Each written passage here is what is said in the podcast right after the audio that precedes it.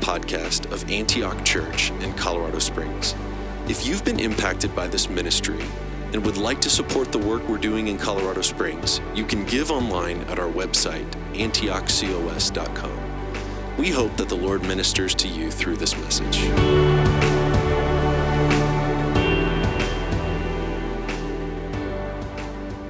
Thanks so much. Acts chapter 6, verse 1.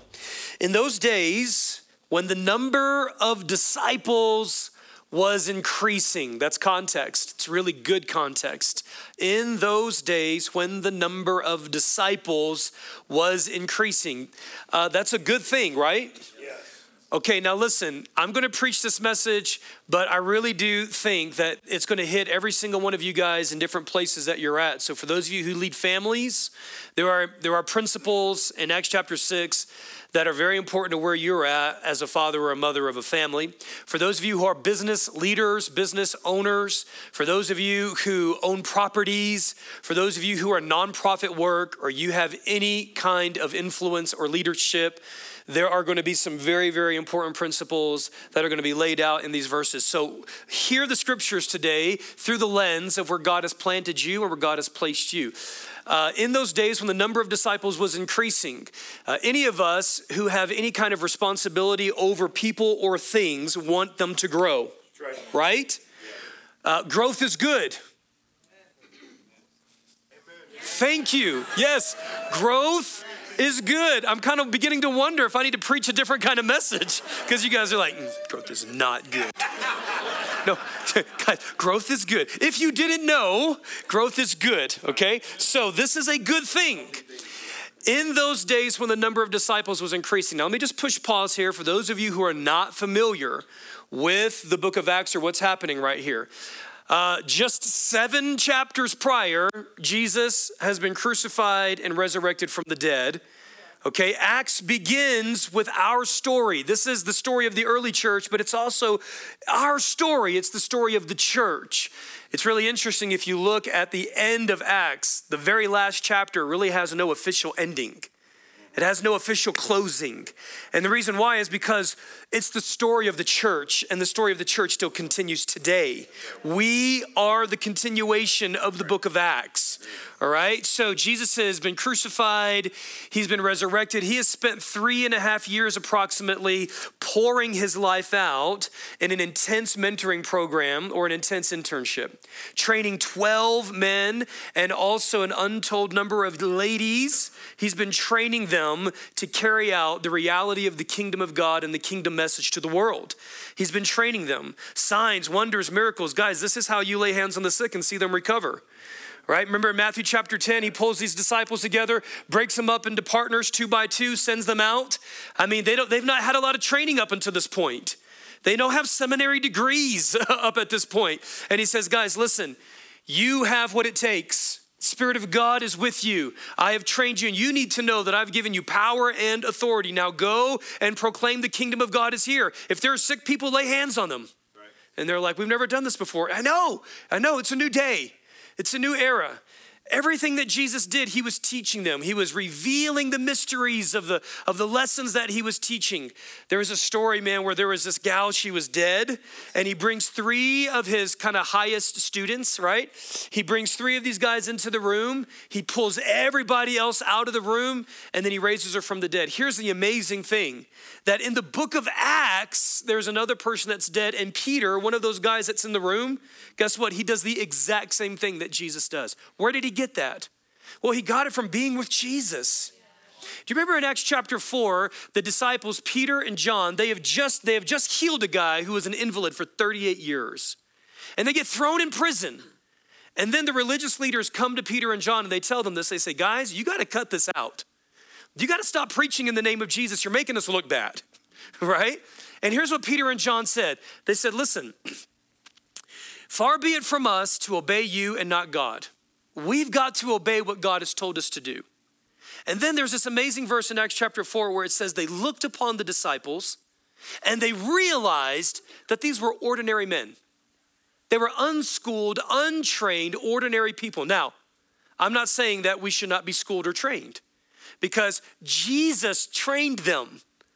Like, I mean, if we wanted to, if we wanted to stretch this, they really were in their own seminary PhD program, right? With Jesus, day in and day out for, for years. No, those guys were trained. But according to the standards of the Pharisees, they were like, these guys are untrained, ordinary men. And yet, the demonstration of the kingdom is happening in their lives. This is an amazing time. Yeah. Jesus is crucified, he's resurrected, and before he goes, he tells them this. John chapter 14, 15, and 16, he says, Guys, I've got to go, and it's actually a good thing that I go. Because if I don't go, then you don't have that same operating source that I've been having this whole time. I'm giving you the secret. I'm giving you the secret sauce. The secret sauce is the Spirit of God. The very Spirit of God lives and dwells inside of me in its fullness, and now it belongs to you. Go, Acts chapter 1, verse 8. You will receive power to be witnesses. Go into Jerusalem, Judea, Samaria, to the uttermost bounds of the earth, and go and tell who I am and what I've done, and that I'm coming back and what I'm about. Go and do it. You, you've, you've got what it takes, all right? So they're waiting, they're waiting, they're waiting. Acts chapter 2, the Holy Spirit comes down on the church, baptizes the church full of power. They're speaking in other tongues. Power signs are starting to happen, and then God begins to add to the church. Acts chapter 2, it ends this way, and it says there are 3,000 people that are added to the church in one day. Could you imagine showing up to Antioch Church? No, I need you, I need you to imagine this, right? Show, you show up to Antioch Church and if you don't like somebody sitting next to you now, I mean, if there are 3,000 people that are added to this church in one day, think about your business. Think about your clients, right? Yeah, some of you are like, oh, yeah, I could use 3,000 clients in one day. Yeah, it's a good thing. Revival is fun. Revival is fun. Man, growth, there's an element of growth that's exciting right? You're dreaming, you're visioneering, you're, you're, you're tackling new territory. There's, there's places that are happening that you've never been before, and there's this unique feeling that you have. It's kind of like jumping off the high dive, right? Or you're at the crest of a roller coaster, or you're about to graduate, right? Where you're like really, really excited, but you're freaked out all at the same time. How's this? You guys know what I'm talking about? You've been there before? right? Oh my gosh, like I'm holding my breath because here goes the cold water. Like I'm about to take a plunge right now, and I'm exhilarated, but I'm a, I'm a little I'm, I'm a little fearful, all at the same time. This is where the church was at.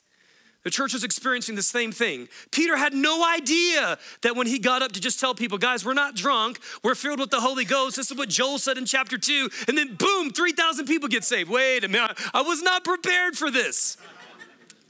Think about this though. This is like this is like another message. But do you guys remember any of Peter's story? For those of you guys who are familiar with Peter, Peter was Jesus' one of close, Jesus' closest disciples.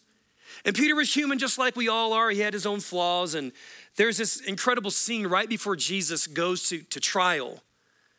And Peter's scared because there are powerful people who are, who are going to kill his best friend and his teacher. And so they press him and they say, Hey, you're one of his students, right? And he goes, Nope, nope, never knew the guy. Three times, Peter denies him. I mean, imagine the guilt, imagine just the, the feeling of embarrassment, disappointment, and shame. And so much so that when Jesus is crucified in those three days while he's in the ground before he resurrects from the dead, what does Peter do? He just goes back to the only thing that he knows how to do. He just goes back to his boat, to his tackle, and to his bait, and he becomes a fisherman again. Wait a minute, you've spent the last four years of your life going under an intense internship with the master rabbi, learning the ways of the kingdom. You're the one who the church was supposed to be built on. He prophesied over you that on you I'm going to build my church, and you're going back to fishing? Like Acts chapter 2, where Peter stands up and preaches and the church explodes, would not have happened if Peter would have just like stayed comfortable with safety. That's another message for another time. Some of you guys, I think, might be going back to your boats because it's safe. Because it's safe. Because it's what you know. And because the idea of standing up and preaching, I'm using that metaphorically, the idea of kind of breaking into new territory, the idea of something growing, the idea of 2020 being a year of vision freaks you out. Just be honest. And you're like, no, I'm not gonna press, I'm not gonna, I'm not gonna continue, I'm just gonna go back to these boats because I know this. I know this space. So the church explodes, you guys. Like seriously, soak yourselves in Acts chapter 1, verse 5, uh, chapters 1 through 5. They're amazing. thousands upon thousands upon thousands of people are being added to the church. Acts chapter 6 sets the context. Let's, let's look at it again. Chapter 6, verse 1. In those days, the number of disciples was increasing. Okay, we're in a growth curve right now. But look what happens. The Hellenistic Jews among them complained against the Hebraic Jews because their widows were being overlooked in the daily distribution of food. What's, what's going on right here? So there are people that are coming to the faith that are now no longer just Jews, which was God's plan all along, right? I mean, for hundreds, if not thousands of years, going all the way back to Genesis 12, when God calls Abraham, he says, Abraham, I'm going to use you and we're going to create a nation. And this nation is going to be special. I'm going to do amazing things in this nation. But guess what, Abraham?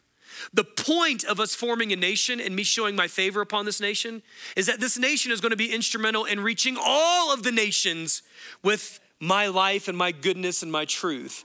And that never became a reality until we get to the book of Acts here. So now what happens is people who are not Jews are being saved.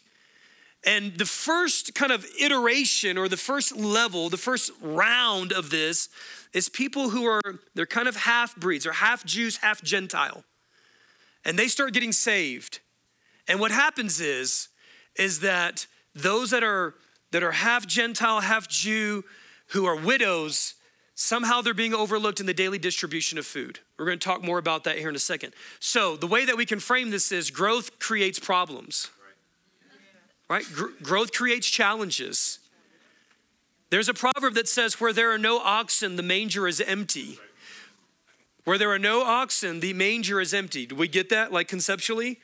But then it says that by the strength of an ox comes an abundant harvest. So it's this crazy thing. Like, if you want harvest, you need to have the right supplies. But in order to have the right supplies, you have to take care of those supplies. Let me, let me frame this another way. Like, for those of you guys who are any kind of business, let's take construction, right?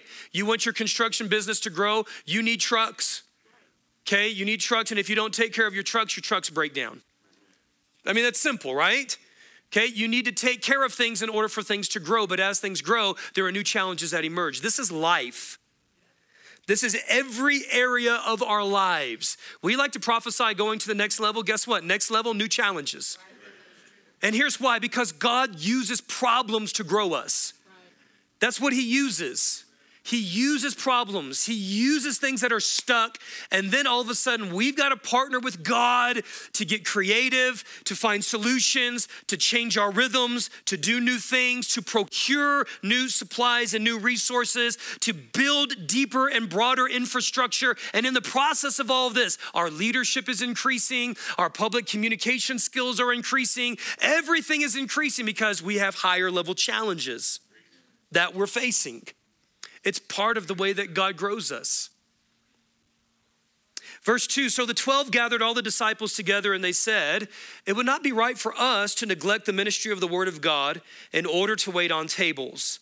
Brothers and sisters, choose seven men from among you who are known to be full of the Spirit and wisdom. Powerful, powerful verse.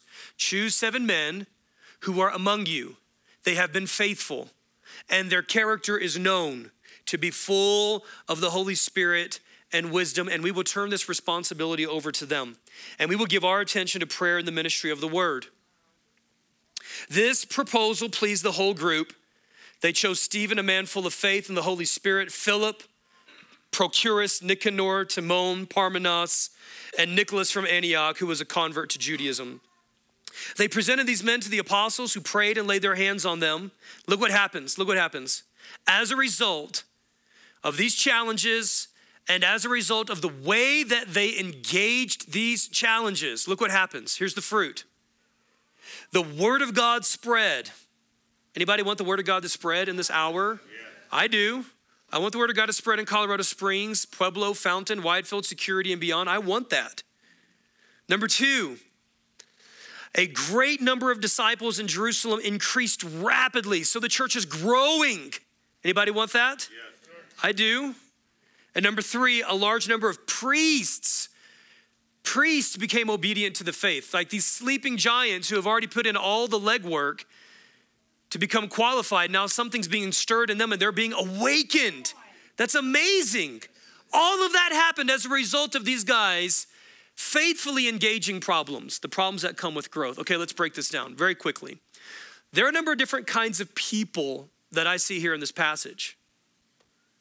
Number one, we see people that are in need. Right? We see people that are in need. Yeah, the widows were in need, and that's not necessarily a bad thing. Let's not look at that and go, oh, those needy, high maintenance people. No, that's not what the scriptures are saying.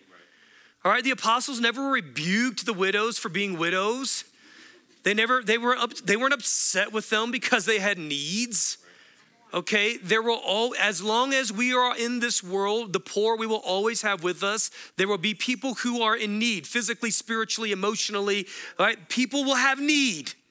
It's part of what ministry is. But there are of the of the four kinds of people that we see, the first that comes on the scene is just people to be served. Guys, there are people to be served in our city. There are people to be loved, people to be nurtured, people to be discipled, people who need to be trained, who need to be awakened, who need to be equipped. And part of this, guys, is not even because they're not bad people. They're not bad people.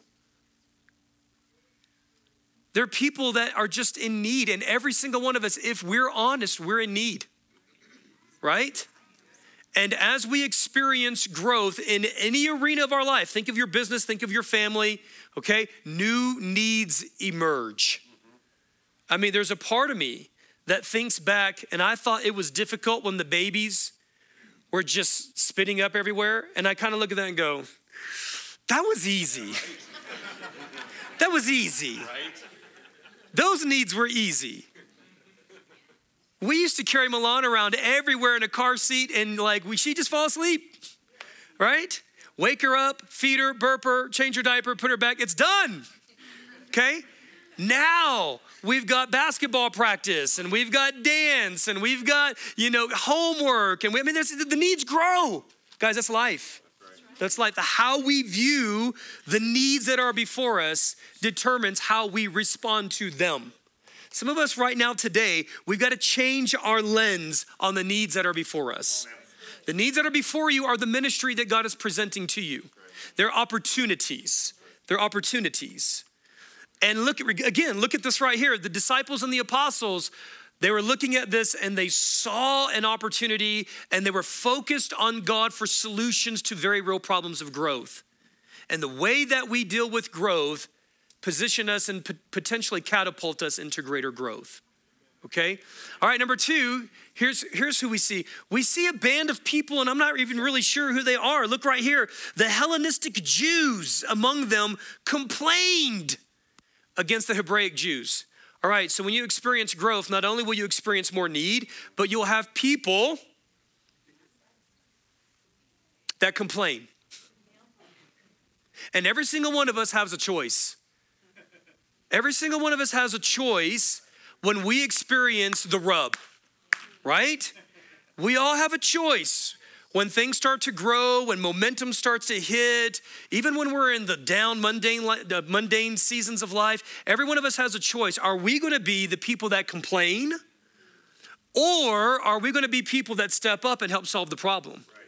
That's all there is to it. And guys, I'm telling you, it's not just at Antioch, it's in every situation of your life. I'm looking at my friend Kirby right now, who oversees um, one of the best flower nurseries in Colorado Springs right? And every year it's like a cycle, there are new challenges. And those of you guys who are business owners and business leaders or any kind of leader, nonprofit, you name it, you know what it's like to deal with people. And there are essentially two types of people. There are people that point out problems and complain, and there are people that say, "Hey, put me in, coach. I don't. I'm, I'm unfamiliar with this, but but stretch me, challenge me, change me. Uh, I want to rise to the occasion of new new new problems. I mean, that's really it. That's really it. And then there are people that just sit there and don't make a difference at all. okay?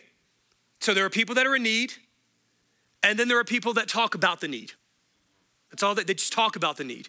Here's what I find that's interesting. And I don't have time to go into the depths of the kind of the socio historical nature of this, but I want to just say principle right now. Essentially, what the Hellenistic Jews are, are they're kind of they're kind of saying, you guys are racist. Right? You guys are just taking care of your own people and you're not taking care of our people, and that's a racist move. They're doing that. And here's my thought on this. Number one, maybe it was true. Maybe it was true. And if we look throughout the, the pages of scripture, we know that the Jewish people were very ethnocentric. So maybe it was very true. Problems of growth have the potential to reveal things that have been hidden that need to be addressed. Right? Okay? So, like, be careful what you pray for. Be careful what you pray for. God, I want, I want my business to blah, take over the universe. Okay, fine. Because there's stuff in you that's gonna come to the surface when the weight of that growth hits the infrastructure of your life. Now, here's another angle. Maybe it wasn't true at all. Maybe it was totally fabricated. So, when you experience growth, one of the potential problems is people will say things that are not true at all. How do you deal with that? Do you get angry? Do you get offended? Do you get bitter? Do you lash out? Do you get defensive? All of those things are real things, and those are leadership issues. You want to lead? Be prepared for a lot of criticism and a lot of unjust accusations. It just comes with the territory. You don't want it? Don't lead. Okay? All right, let's keep reading here. So the, the Hellenistic Jews among them complained against the Hebraic Jews because their widows were being overlooked in the daily distribution of food. So the 12 gathered all the disciples together. Here's another people group. So we have the widows, those are people that are in need. We have the Hellenistic Jews, those people that are uh, complaining about the need. And then we have leaders. Any leaders in the house? Who are my leaders that I'm talking to today? I just want to see who my leaders are. Huh? Let me see. Come on. Let me see my leaders today. Okay, very good. Thank you. Awesome. All right. Now, leaders assume the burden of responsibility for challenges that come with growth. Let me say that one more time. Leaders assume the burden of responsibility from the problems that come with growth. Okay, so the apostles weren't able to just go, hey, not my problem. Okay? Leaders assume the burden of responsibility for the challenges and the problems that come with growth. You want things to grow, you're going to have problems. This is going to put a demand on your leadership. Leaders got to step up and do something about it. It doesn't mean that every time that the leader, him or herself, has to be in the yoke of actually taking care of it. Notice, notice, that's not what they did, right? They said, Who are the people that are among us? Who are the people that God has called to us? Let's start with our management team. Let's start with our core people in our church. Let's start with our elders. Let's start with our uh, life group leaders. Let's start with our let's start with the oldest in our family. Guys, I put so much responsibility on my oldest because that's the biblical model. There's a reason why she was born first. That's just all there is to it. Like, and if I didn't have a Milan in my house, boy, it would be tough. right? You pour into your leadership tiers. That's what Jesus did. He recruited 12, and of those 12, he had three, and he poured his best into those three. Why? Because he knew of those three, those three he could leverage for way more than he could for the 12 that were there. Are you guys seeing this? And so these guys, they, they just reproduce what they were taught. They're like, okay, let's start with who we have. I mean, it's really tempting to go, we got to go hire somebody from outside. It's really tempting to say the, the solution is out there. No, the solution is in the field that God's planted you in. All right, so they start with where they're at. Call all the disciples together. Call the people who show up. Let me, let me translate that for you. Call the people who show up because this is a really fun study. This is really, really fun. Don't you know that in the Gospels, I mean, we have all these different numbers. Why does God show these numbers? Because I think they matter. Like, why does it why does it matter that at one point there were probably 10,000 people that Jesus was breaking bread and giving food to? 10,000 people. I mean, think about that. Jesus, in two different occasions, one time he had he fed 5,000 men, scripture says not including women and children, which means let's just start with that number. In that one region, we know that bare minimum, there were at least 10 to 15,000 people that Jesus was sharing the gospel with. And at the end of the day, at the end of the day, when it's all said and done with, how many do we have left? John was at the cross. John. Then Jesus has to go back and re recruit the people he already recruited. And then we have this number there's 120. There's 120 in Acts chapter 2 that are faithfully in the place of prayer, waiting and obey, obeying God. There's 120. So we, we, we, we grow from, you know, 10,000 people that are hearing this, 12 disciples. Now we've grown to 120. Okay, why am I using these numbers? Because showing up matters. Like some of us are sitting back and going, well, how come I didn't get chosen? Because you're never around.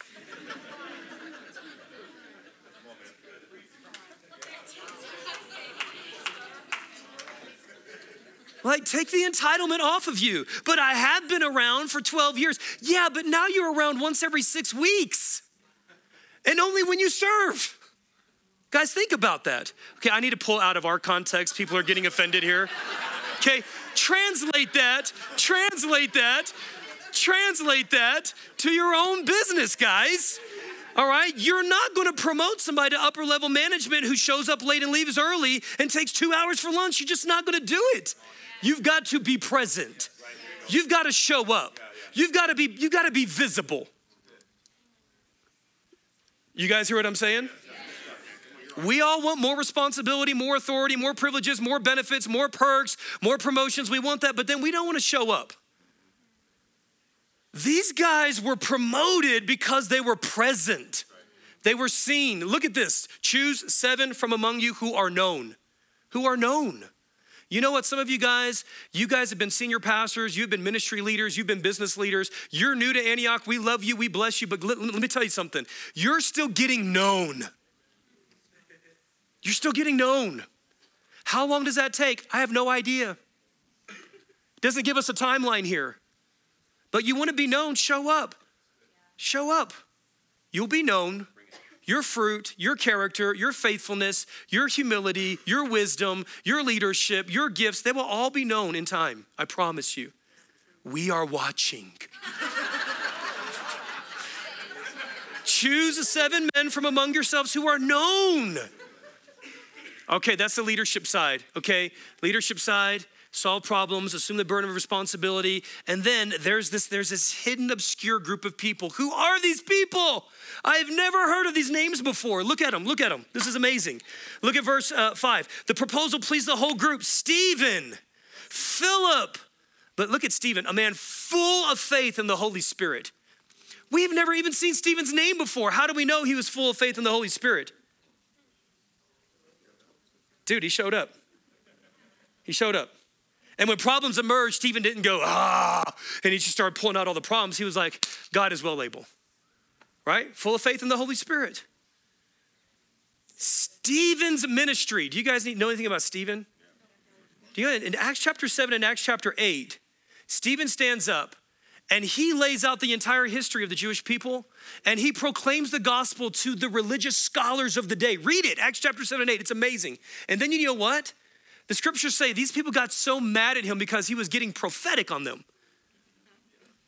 Seriously, he was one of the first New Testament prophets. And Stephen just begins to confront the powers that be. And he goes, Listen, our shepherd and our Messiah is crucified because of you. And they were like, the Bible says this, they closed their ears and gnashed their teeth and picked up big stones and killed him. That's Stephen. You know where he got his ministry at? He got his ministry uh, opening doors, coming up early, cleaning, you know, tissue boxes, picking up paper towels in the bathroom, setting up chairs, cleaning up. That was his ministry. And then in a moment, God catapults him, places him before a guy by the name of Saul, who is one of the most elite religious leaders of that day, right? You guys know the rest of the story? Yeah. Saul looks upon Stephen and watches this kid with the face of an angel give his life for Jesus. And I have a personal theory.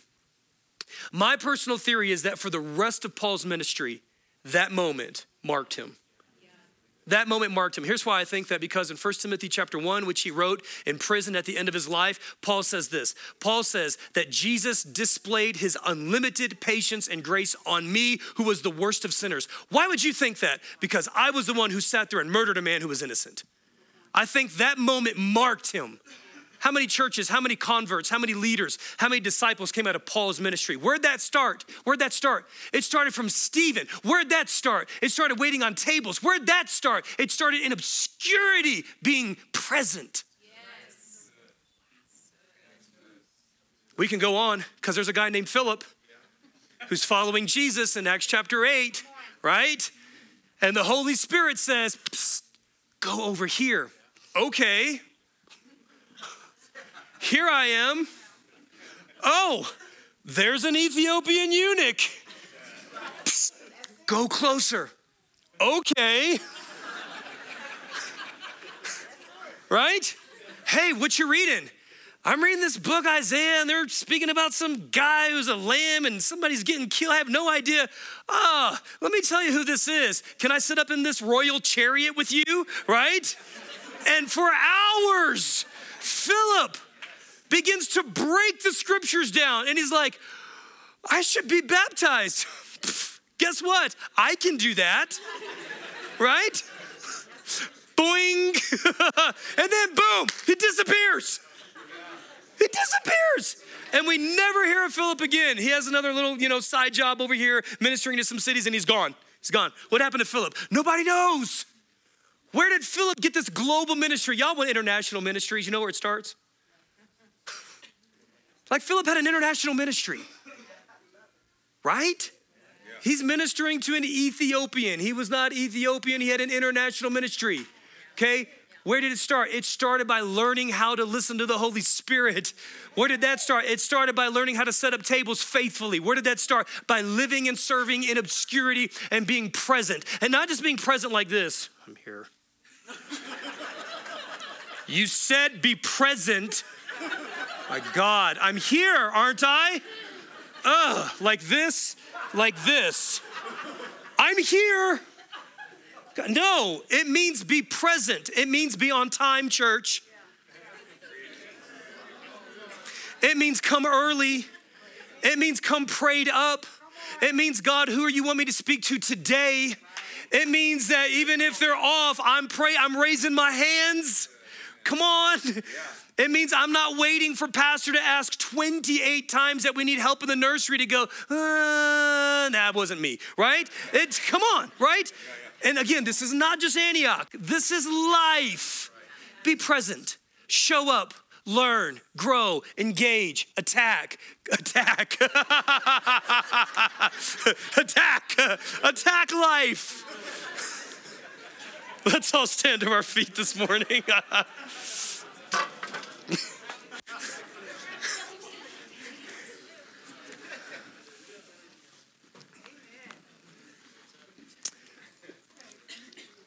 Guys, what which of these four are you going to be? And let me just go back and say, if you are one of the ones, if you're if you're one of the widows right now, that's okay.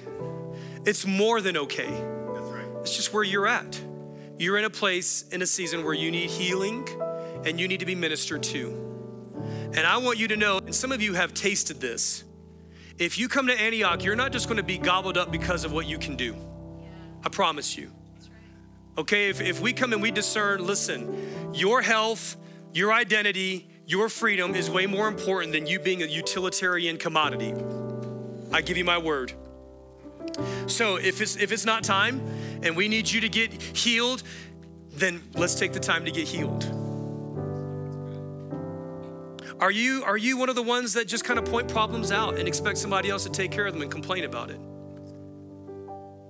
Are you leaders right now, whether in this church or in a nonprofit or a business or a family, and you're saying, God, I am experiencing growth challenges and I need wisdom, I need a strategy? Okay, call on that today. God will give it to you. Are you those that are serving in obscurity? Stay hidden until God shines his light on you. He will. He will. I promise you. He will. So, God, today, in the name of your son Jesus, thank you for your word. And God, I pray right now for all those that are in need. Lord, as we come to the table and we take the bountiful blessing of God, the body and the cup, we break it and we give it to the world, we give it to one another. God, I pray you would meet needs today. Give us this day your daily bread. Lord, for those of us who are just in a space where all we've known in life is how to point problems out and criticize and complain, God, I ask that your Holy Spirit would convict us. Speak to us, change us. We don't want to be those kind of people. Those are not the impactful people for your kingdom that we want to be. God, address us, speak to us today. Lord, if we're leaders facing challenges right now, I ask that you would just pour wisdom out for new creative approaches that produce fruit. And God, I pray for all of those who have international ministry in their blood and their bones that are hanging out in the hidden places of obscurity. God, I just pray that whatever work you are doing, do it. I say yes. Those on the backside of a mountain, those are sitting on the side of a, of a desert right now with Jesus, just learning and hearing and healing and being faithful and showing up and being present and being, being great attitudes. God, I pray, just bless it, strengthen it, strengthen it, increase it. And at the right time, in the appropriate time, when you move them into a new space, God, I pray you would protect that and bless them today in Jesus' name. Church, let's come to the table and feast, shall we? Amen. Come on. Come on. It's the time to celebrate.